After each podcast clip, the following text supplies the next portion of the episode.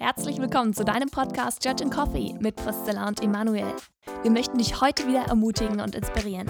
Viel Freude beim Zuhören.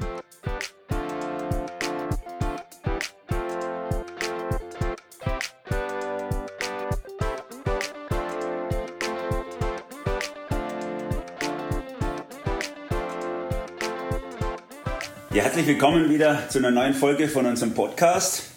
Heute mit Emanuel und nicht mit Priscilla, sondern mit Jonathan. Mit Jonathan sitze ich gerade hier auf der Konferenz unserer Pastoren äh, in Langensteinbach und Jonathan ist unser Gründungspastor von unserem äh, Kirchengründungsprojekt in der Karlsruher Innenstadt, Fächerkirche.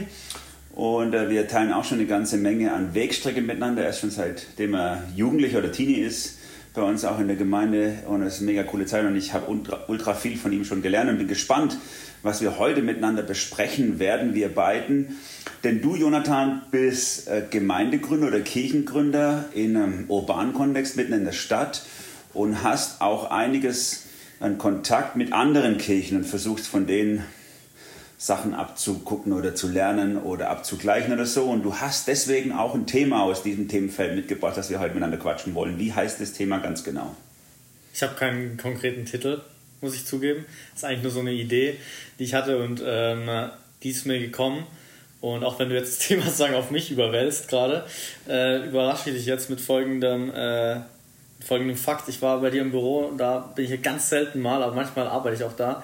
Ich habe gesehen, dass du bei dir äh, auf, auf deiner Pinnwand steht sowas. Und ich habe mich immer gefragt, was das ist. Und das geht in die Richtung von hoffentlich dem Thema. Ich weiß es nicht genau. Aber du, da steht, dass du, ich glaube, täglich oder wöchentlich eine Sterbeübung machst. Was das hast du gelesen? Ja, was ist das? Eine Sterbeübung. Jetzt überraschst du mich wirklich, weil ich dachte, du hast ein anderes Thema dabei. Okay. Nee, das, kommt noch, das kommt auf das Thema. Das kommt okay, auf das Thema. Klar. Also, eine Sterbeübung ist einfach der Versuch, innerlich eine Projektion zu schaffen, was es heißt, tot zu sein, nichts zu haben. Im Tod können wir nichts mitnehmen, außer unsere Gottesbeziehung. Und äh, ich versuche das einzuüben, indem ich dann und wann, täglich ist ein Euphemismus, aber dann und wann ähm, die Augen schließe und nichts denke und alles loslasse der Versuch, das Nichts auszuhalten. Das ist eigentlich eine Sterbeübung. Und das soll mich äh, darauf vorbereiten, wie es ist, wenn ich tot bin, dass da nämlich ähm, ich, ich dann auch nichts mehr denken kann oder machen kann oder tun kann und alles loslassen muss, mich ganz in Gottes Hand reinfallen lassen muss. Und das versuche ich so. Zwei Minuten dauert das, nicht länger. Das ist der Versuch, das umzusetzen, was in Psalm 90 steht. Herr, lehre uns bedenken, dass wir sterben müssen, auf dass wir klug werden. Und ich will so gerne klug werden. Deswegen muss ich lernen, was es heißt zu sterben. Und das ist ein Moment, wo ich es übe. Und das ist echt äh, inspirierend. Frage ist, woher hast du das? Hast du es nur aus diesem Psalm oder hast du es irgendwo gelesen, diese Art der Übung auch, oder? Ja, ich glaube das immer von irgendwelchen Leuten. Ich weißt glaube, du, woher du es hast? Ich, äh, ich weiß nicht mehr, wie der Typ hieß. Ich habe das irgendwann mal in, einer, in, in, einem Vortrag von irgendjemand gehört. Da ging es gerade um Sterben einüben. Und er hat gesagt, es gibt verschiedene Möglichkeiten, Sterben einzuüben. Das eine ist zum Beispiel äh, regelmäßig Sachen herschenken, die man eigentlich noch braucht, Sachen verschenken, mhm. loslassen lernen. Und das war auch eine. Ich denke, es kommt eigentlich aus dem Mönchstum vermutlich, diese Art der Sterbeübung. Jetzt habe ich mich geoutet. Ähm, ja, da sind wir auch schon beim Thema nämlich. Das war der Bogen. Ich habe mir nämlich gedacht, dass das bestimmt. Das hast du im Kopf gehabt, den Bogen. Ja, exakt, exakt den.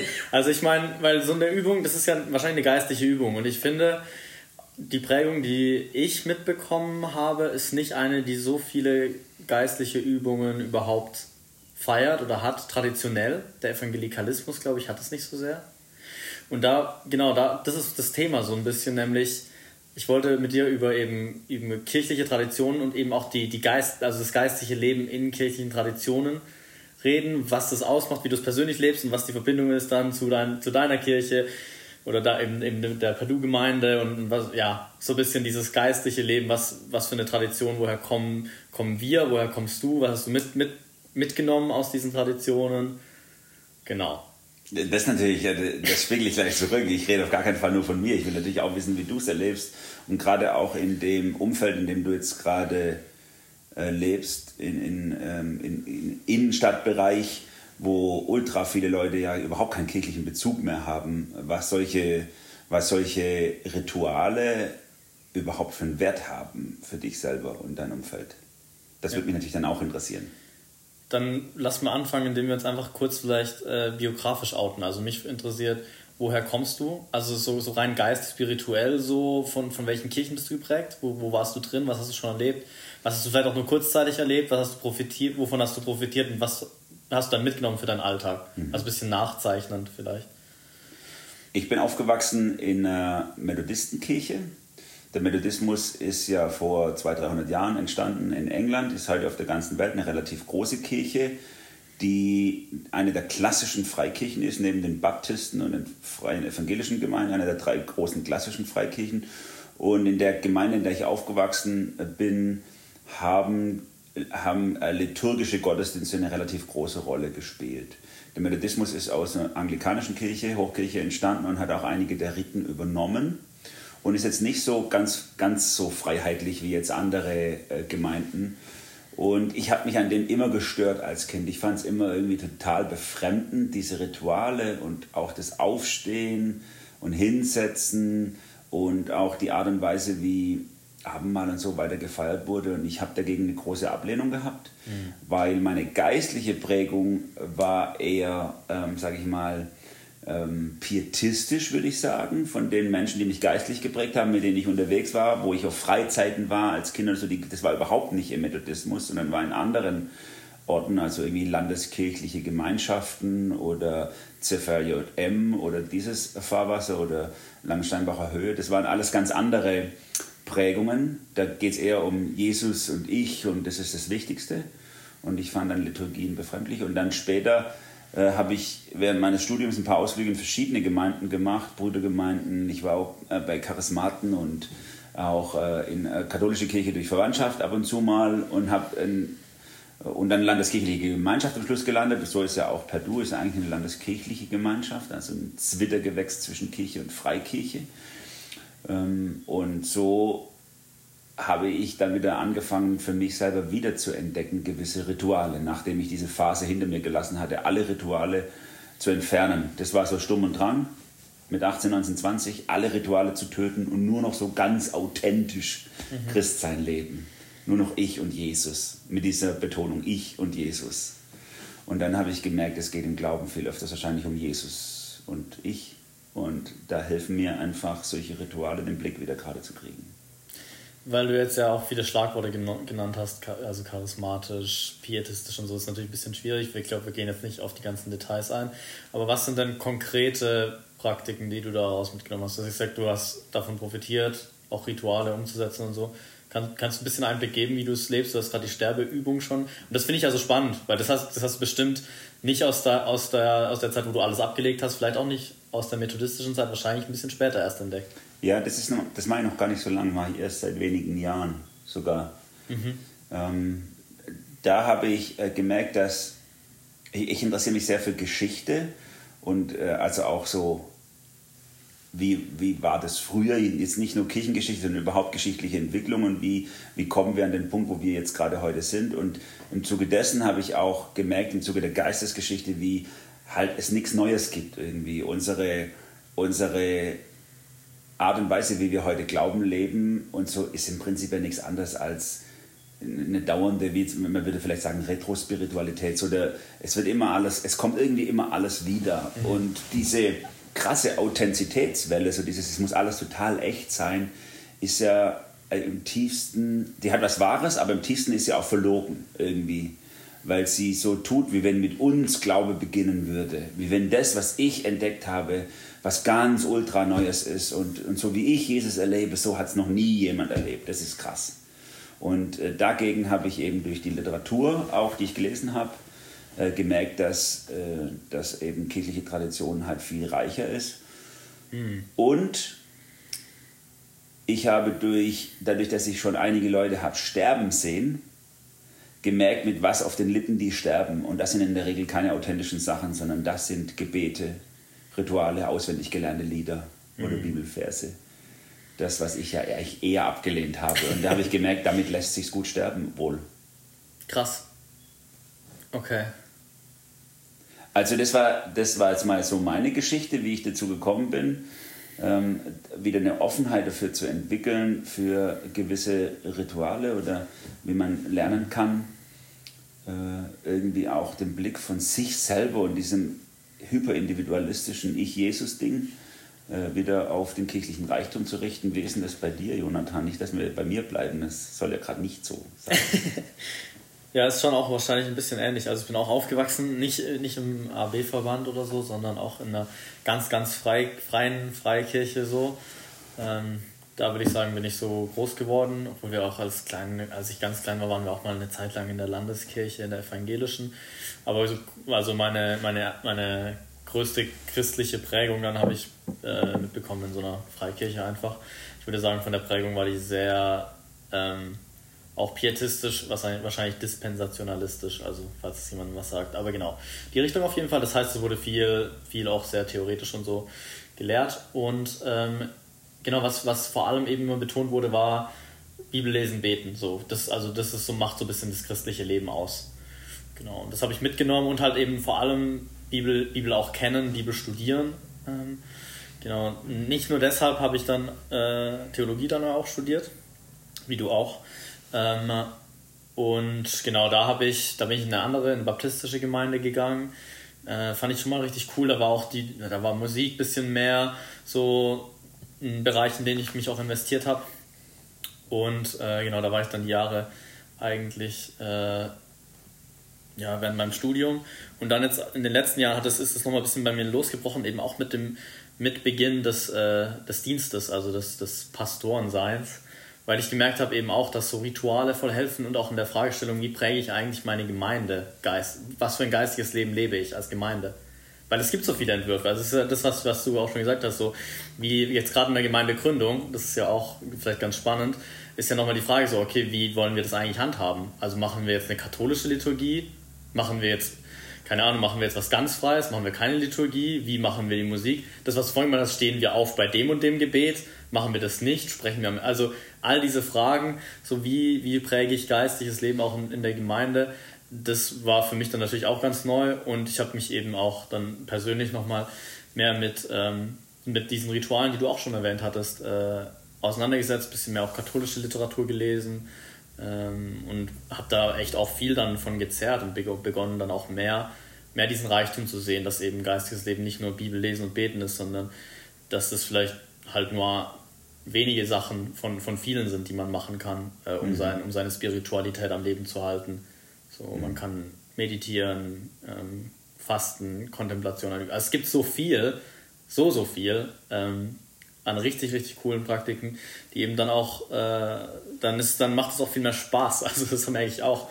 Ich merke auch, dass viele Leute äh, Kämpfen haben mit dem geistlichen Leben, den, den Praktiken, weil sie auch nur das kennen. Also so, wie läuft dein geistiges Leben? Ja, beten und Bibel lesen ist dann meistens das, was fällt und ich ja. finde es manchmal ein bisschen schade. Ja, und da, da entdecke ich dann auch bei vielen Leuten so eine, ähm, was du vorher angesprochen hast, so eine Verrationalisierung ihres Glaubens es, äh, Glaube ist dann irgendwie nur noch so auf dem Gehirn, äh, auf der, auf der Denkebene. Äh, Glauben ist am Ende dann einfach nur, es gibt Sachen, die sind richtig und die halte ich mich oder die finde ich auch richtig, zu denen bekenne ich mich. Mm. Und das ist einfach äh, zu wenig, weil äh, Glaube, ähm, Glaube eben biblisch gesehen zumindest was super äh, ganzheitliches ist, was eben auch äh, Körper, Seele, Geist umfasst und irgendwie auch auf diesen Ebenen sich widerspiegeln muss. Das heißt, wir würden heute vielleicht von Emotionen reden oder so. Äh, äh, einfach auch körperlich ist. Ich nenne mal nur ein Beispiel. Ja. In meiner Gemeinde ist man zu manchen Gebeten hingestanden, wo ich aufgewachsen bin. Ne? Das ja. hat was ausgedrückt. Mein Vater hat immer gesagt, das ist auch ein Respekt, den wir ausdrücken. Äh, in der Brüdergemeinde, in der ich mal ein paar Wochen war, dann ist man zum Gebet hingekniet. Mhm. Das hat für sie diese Demut gegenüber Gott äh, ausgedrückt. War auch sehr in interessant, wenn ich sehe, wie 80-Jährige sich auf dem Boden quälen, mit auf den Knien liegen, weil sie Gott als König verehren. Andere äh, in der Bibel legen sich hin zum Gebet auf, auf das Angesicht und strecken alle Viere von sich um die völlige, äh, das Ausgeliefertsein über Gott auszudrücken. Also da sehen wir auch, äh, körperliche Formen drücken eben auch etwas aus von unserem Inneren und sind nicht einfach nur bloßes Ritual. Ja, voll gut, genau. Das äh, ist auch was, was ich dann eben auch ganz stark vermisst habe, also ohne dass ich es wusste auch. Ähm, aber es hat mich dann auch während dem Studium natürlich ganz arg beschäftigt, weil es so rational war und ähm, manchmal man eben auch rational nicht weiterkommt. Also ich hatte jetzt auch gerade Buch gelesen, da schreibt äh, die Autorin auch, dass sie in der Zeit des Leides, wo sie nicht beten konnte, sich äh, regelmäßig einfach hingekniet hat und nichts gesagt hat. Also ein, ein, ein stummes Gebet. Und sie meint, das hat sie durchgetragen. Es war ein Gebet für sie. Also es war ein Bewusstsein, ich, ich knie jetzt vor Gott. Also nicht nur einfach, ich knie mich hin, sondern es war ein Gebet, aber es war ohne Worte. Und ich finde, das sind Sachen, die wir im Evangelikalismus, ähm, in dem wir ja auch viel äh, hineinwirken oder so, zumindest irgendwie da Kontakte haben, den ich da ganz arg vermisse, muss ich sagen. Und den gerade die katholische Kirche, evangelische auch ein bisschen, ähm, finde ich ziemlich eigentlich ausgearbeitet hat. Vielleicht sich ein bisschen verloren hat drin, aber ähm, genau.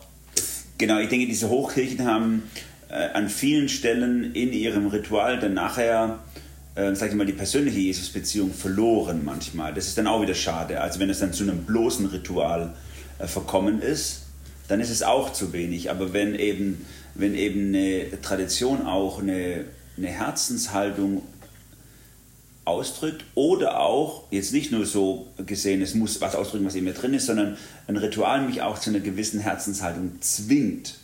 Ja. Damit ich es einübe.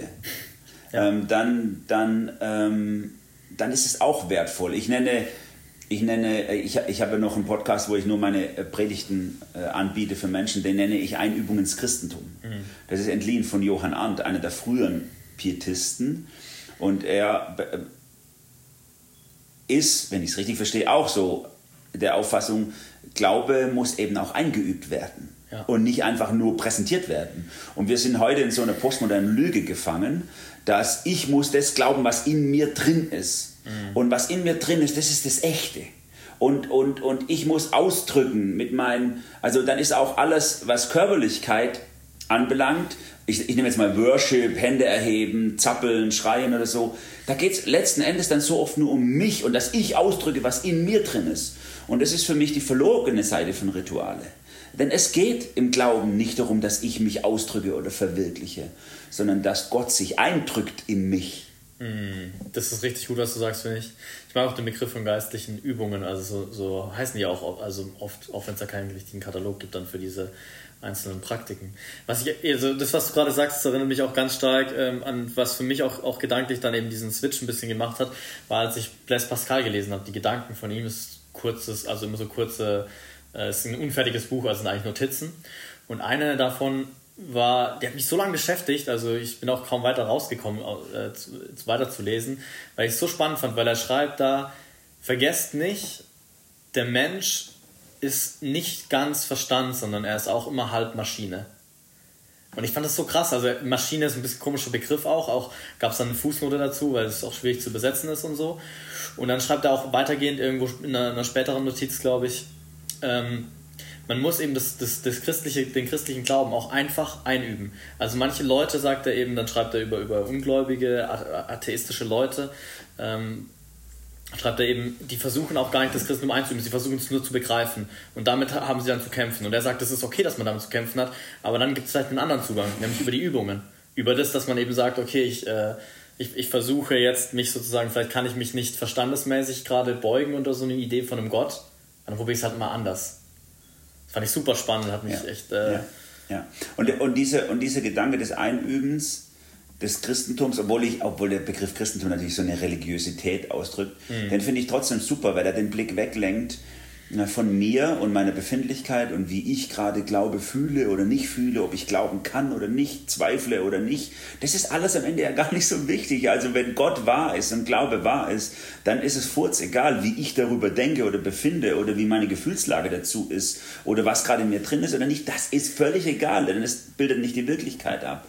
Und das will ich lernen, äh, im, im Glauben sozusagen die Wirklichkeit Gottes auszudrücken und mich dort einzuleben und einzuhausen in die Wirklichkeit Gottes und nicht so sehr äh, Gott in meine Wirklichkeit einzupropfen. Ja. ja. Und was, mir da, was für mich da sehr einprägsam war, war einmal, als ich in einem Altenheim gepredigt habe, mit lauter alten Leuten. Ich, ich durfte da predigen, das ist schon relativ lang her. Und ähm, ich wusste nicht, was mich erwartet. Ich war da noch nie. Und dann stand ich in diesem Altenheim, in diesem schönen Saal.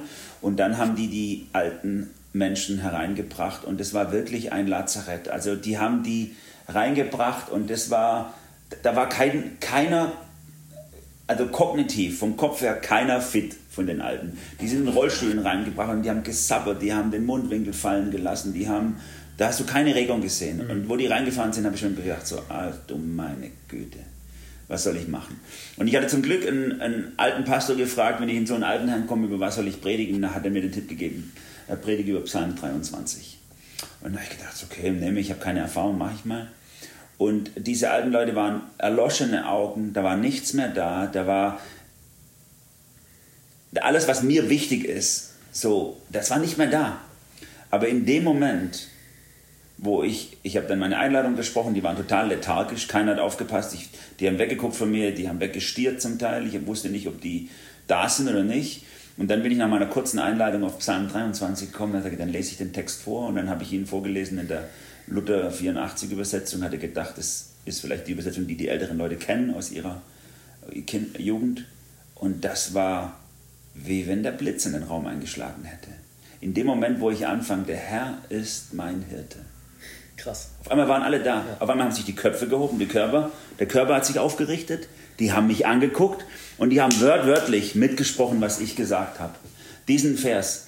Und da hat sich mein, meine Einstellung zum Bibelvers auswendig lernen äh, geändert. Vorher dachte ich immer, Bibelvers auswendig lernen, äh, wenn meine Eltern das gesagt haben, das ist Blödsinn, äh, weil das ist ja nicht authentisch. Authentisch ist nur, was ich fühle, was ich, wie ich mein Glauben lebe oder so. Aber wo ich gesehen habe, wie auf einmal Leben reinkommt in diese ausgemergelten Körper über einen auswendig gelernten Bibelvers aus ihrer Jugendzeit, da habe ich gemerkt, ähm, Rituale sind vielleicht viel lebendiger, als ich mir denke. Geil, richtig stark.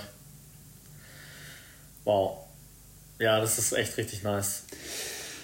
Jetzt kommen wir zu der Frage, mhm. das ist natürlich für uns jetzt wichtig hier, was yes. bringt es uns allen? Äh, also jetzt, Jonathan, wenn jetzt Leute hier drin sitzen, die sagen so, ähm, ja und jetzt, was bringt mir das?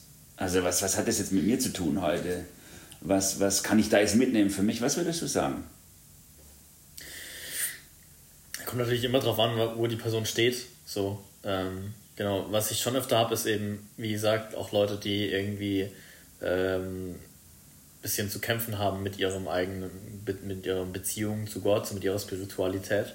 Und da versuche ich dann schon immer mir Zeit zu nehmen, zuzuhören, eben was sie schon praktizieren. Und meistens ist es einfach sehr arm. Also ich habe oft das Gefühl, ähm, dass wir, wir haben eigentlich ein ganzes Buffet so vor uns stehen, aber wir essen immer nur, keine Ahnung, das Brot und trinken das Wasser und machen das immer. Und dann sagen wir, ja, es ist so anstrengend, es ist so anstrengend zu essen. Dabei gibt es halt noch so viel mehr an, an Übungen, an Praktiken und so. Und da denke ich, da kann man eigentlich voll viel profitieren. Also ich glaube, Sachen mal einzuüben, also auch die, die Freiheit haben zu üben. Das ist ja das Coole. Eine Übung ist eben nicht eine Prüfung oder so, sondern es ist halt einfach eine Übung. Probier es mal aus, das will ich Leuten mitgeben. Probier doch mal aus, ähm, zu meditieren, so eine, so eine Sterbeübung zu machen, das ist ein bisschen heftig, aber irgendwie sowas halt. Äh, probier doch mal aus, irgendwie ähm, ja, eine geführte Meditation zu machen, Atemgebet, sowas mache ich dann ab und an. Ähm, Wie sieht sowas aus, ein Atemgebet? Atemgebet ist richtig geil, also es gibt verschiedene Formen davon. Ähm, das, was ich mache, äh, mache ich tatsächlich oft auch zum Einschlafen, weil ich das voll nice finde. Das hilft mir nicht abends, dann fangen ja die Gedanken auch oft an, in irgendwelche Richtungen abzudriften. Bei mir nicht. Okay. Aber bei dir offensichtlich. Vielleicht bin ich nicht ausgelastet genug, dass ich dann nicht direkt einschlafe. Aber wenn dann so, genau, bei mir ist es so, wenn ich nicht einschlafen kann. Und dann äh, mache ich das oft.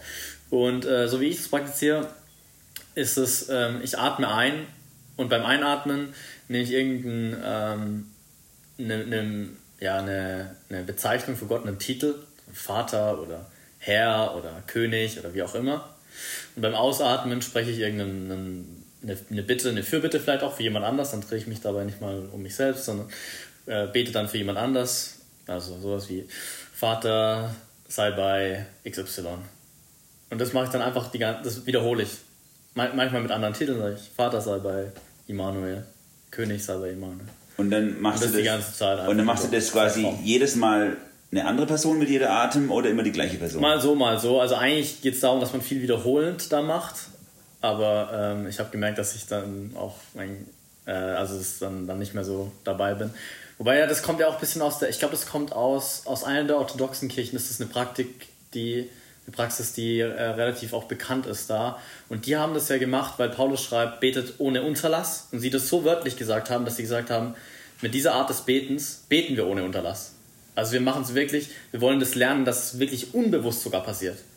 Im Atmen sozusagen. Dass es im Atmen ist, genau, dass ich immer ohne Unterlass bete. Ja. Das ist eigentlich total cool. Ja. Ich habe dieses, das, wo du das gerade sagst mit der Wiederholung, da habe ich mich daran erinnert, dass ich das auch ähm, beim äh, Bibellesen, wenn ich persönlich Bibel lese, dass mhm. ich das manchmal einübe.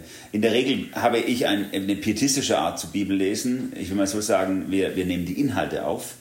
So im Sinne von, ich lese immer abschnittsweise in der Bibel und versuche herauszufinden, äh, zum einen, was steht da, aber auch, was steht da für mich, also dieses persönliche ins Leben. Das ist schon mal super, wenn wir so beten. Herr Jesus, öffne mein Herz, dass du jetzt zu mir sprichst und es nicht nur was Kognitives ist. Aber manchmal äh, lese ich dann auch ganz bewusst mehrere Tage hintereinander immer das Gleiche. Und verweigere mich diesem, diesem intellektuellen Anspruch, dass ich immer was Neues lernen müsste. Ich lese ja jetzt auch schon zum x Mal die Bibel durch, also so viel Neues steht da jetzt für mich auch nicht drin. Aber, aber, dann, aber dann, oft ist man so getrieben, denkt so, jetzt will ich das durchkriegen und ich will die Bibel durchlesen in einem Jahr und ich will jetzt das durch und so, damit ich zeigen kann, wie und so. Nee.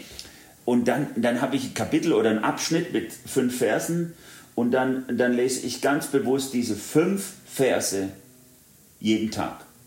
Zwei Wochen lang immer wieder diese Verse jeden Tag und verweigere mich dem weiterzugehen, weil ich weiß, dass das Wort Gottes so eine Tiefe hatte, auch des Reichtums, der un, es heißt das Wort in der Bibel selber, äh, äh, deine Worte sind äh, ist unerschöpflicher Reichtum, unerschöpflich. Das heißt, ich kann es nie zu Ende schöpfen, mhm. auch im Einzelnen. Und das versuche ich auch ein, einzuüben da. Oder dann nehme ich dann aus diesem, aus diesem längeren Kapitel, ich lese dann das Kapitel und dann teile ich mir es ein und lese es nochmal über Abschnitte in der Woche. Und dann nehme ich wieder nur einen Vers. Und, dann, und dann kann es aber auch sein, dass wenn ich dann morgens vor meiner Bibel sitze, dass ich dann vielleicht auch mehrmals diesen einen Vers lese. Und dann wieder laut und dann im Herzen. Und durch diese Wiederholung äh, das Wort Gottes sich in mein Leben einsenkt. Ich glaube, dass dieses verstandesmäßige Erfassen, dass das eine Lüge der Aufklärung ist, der wir auch verfallen sind. Ähm, und ich erinnere mich daran, äh, wie Paulus es manchmal schreibt den Leuten in seinen Briefen, er lest auch die Briefe von den anderen und so. Er lest das Vor- und das Vorlesen vernachlässige nicht, sagt er zu Timotheus. Das Vor- und Lesen vernachlässige es nicht. Und da ist mir irgendwann, früher habe ich immer gedacht, ja, die sollen auch stille Zeit machen und Bibel lesen, aber die hatten ja gar keine Bibel. Ja. Und er hat es quasi, für ihn hat er das einen Wert gehabt, das einfache immer wieder vorlesen. Mhm. Vorlesen, vorlesen, vorlesen, dass die Sachen ins Herzen kommen. Äh, ins Herz kommen und nicht immer, dass es begriffen werden muss und ausgelegt werden muss in der Tiefe. Ja. Ja, das ist äh, richtig nice. Das sind auch so Praktiken, die ja eher dann auch, wenn wir vorhin noch über Tradition geredet haben, die entspringen ja echt wirklich mehr so dem Mystizismus. Ist ja auch ganz spannend. Ich finde, das ist ja auch was, was eben heutzutage ja auch ein bisschen in ist wieder. Voll. Also ich meine, deshalb boomen ja auch gewisse mystische Bewegungen, würde ich mal sagen. Ähm, Genau, und die Leute sehen sich nach eben so Spiritualität eben. Ähm, und genau, weil ich glaube auch, dass wir uns ein bisschen in so einem postaufklärerischen Zeitalter wahrscheinlich langsam reinbewegen. Ich meine, so das rationale Nachdenken ist immer noch sehr dominant, aber es ist eben, die Leute merken halt, okay, vielleicht äh, gibt es eben mehr oder ich, ich muss irgendwie ja, ja. Und dann, und dann suchen sie, und das finde ich das Tragische, und dann suchen sie diese sogenannte Spiritualität irgendwie in fernöstlichen Religionen und denken, ich muss ein bisschen Buddhismus reinmischen, ich brauche noch ein bisschen Reiki und dann noch ein bisschen Feng Shui in meinem Garten und so, wie wenn das mehr Spiritualität in ihr Leben reinbringen würde. Und das nur, weil sie den Reichtum der christlichen Spiritualität überhaupt nicht kennen. Das finde ich auch schade, aber ich finde es nicht nur schade für die Leute, also ich finde es schade für die Leute, aber ich finde es auch richtig schade bezüglich uns Kirchen, was, also weil ich finde, das ist ja auch unser Versagen, dass wir es den Leuten nicht richtig beigebracht haben. Ich habe jetzt gerade einen Brief gelesen von äh, einem katholischen Priester, der auch an jemanden schreibt und sagt so, bring deinen Leuten bei zu beten. Bring ihnen, und ich, Paulus schreibt es auch zu Timotheus, äh, bring den, also das, das erste und wichtigste, wozu ich die Gemeinde auffordere, ist betet. Und äh, der schreibt eben auch dann in diesem Brief an diese Einzelperson irgendwie, bring den Leuten bei zu beten, bring ihnen bei, wie sie sitzen sollen, bring ihnen bei, wann sie beten sollen, wie sie beten sollen. Und ich dachte so, das stimmt, Mann. Wir, wir sagen nur, wir beten und es ist eben so, dass es, es gibt verschiedene Arten zu beten und da ist ein Reichtum und ähm, ich glaube, wir haben das nicht so mhm. richtig den Leuten beigebracht. Deshalb denken sie, ja, das Christentum, ja, das ist halt irgendwie äh, ein dogmatischer Glaube, ähm, der ja, Bibel lesen, da muss man halt ein bisschen was leisten, das war's. Ja. Und das ist interessant, was Paulus auch zum Thema Gebet an der Stelle sagt. Er sagt, ich will ja, dass äh, die, die, Männer, ich will, dass die Männer an allen Orten heilige Hände hochheben, ohne Zorn und Zweifel. Mhm. Ja, da denke ich so, das widerspricht unserem individualistischen Ge Gedanken ganz. Also erstens mal in manchen Traditionen Hände he heben zum Beten ist schon mal schwierig. Ich mache das manchmal. Ich bete, ich, ich, und ich mache es auch mit meinen Kindern zusammen. Ich sage so, jetzt wir heben mal alle die Hände und dann beten wir miteinander. Wir lassen die Hände hoch, bis alle fertig sind mit Beten. Das finden sie ganz lustig. Aber das ist eine wichtige Einübung auch für sie zu lernen, wie man betet. Und nicht, dass es nur eine Form des Gebets gibt. Hände falten, das kommt aus dem germanischen Kult, ne? Hände falten. Das muss, das muss nicht die eine Form des Gebets sein. Hände hochheben und dann sagt er ohne Zorn und Zweifel. Da sagen wir so, ja, aber wenn ich doch gerade zornig bin, dann kann ich also nicht beten. Sage, oder wenn ich gerade zweifle, dann kann ich nicht. Nein, sondern bei Paulus, Paulus sagt, es muss nicht immer ultra in unserem Sinne authentisch sein. Und wenn ich gerade mich nicht danach fühle und zornig bin oder gerade zweifle, kann ich. Nein, das Gebet hat an sich einen Wert, auch ohne dass, dass äh, mein völliges, mein, mein ganzes inneres Gefühlsleben damit übereinstimmt. Es ist an sich ein Wert und Gott ist es wert, dass wir heilige Hände erheben zum Gebet, auch ohne dass ich mich danach fühle. Und wenn wir das angucken in den Psalmen, das ist auch ganz interessant, wie in manchen Psalmen oben drüber als, als, äh, als Überschrift steht, ein Lobopfer. Mhm. Ein Lobopfer. Da würden wir sagen, nee, wir loben doch nur, wenn ich mich danach fühle. Worship ist doch eine Stimmung, eine Emotion. Nein, ist es nicht. Kann sein oder auch nicht. Manchmal ist es ein Opfer, das ich bringe, weil es dran ist und weil es richtig ist. Ja. Und, solche, und solche Rituale in seinen Alltag mit hineinnehmen, das finde ich ultra wichtig. Ich mache das zum Beispiel auch morgens, dass ich meine Kinder segne und sie, und sie oft mit den genau gleichen Worten jeden Tag in die Schule entlasse. Einfach nur, dass es sich so einprägt in ihr Inneres, diese Segensworte, dass es, dass es für sie wie Atmen ist. Einfach ein Hauch in ja. ihrem Leben. Ja. Wie würdest du sagen, gelingt dir das in der Gemeindearbeit als Gemein? Also wie, wie, wie, schaffst, wie schafft man, wie führt man eine Gemeinde in eine gesunde Spiritualität? Schafft man das überhaupt? Und wenn ja, wie?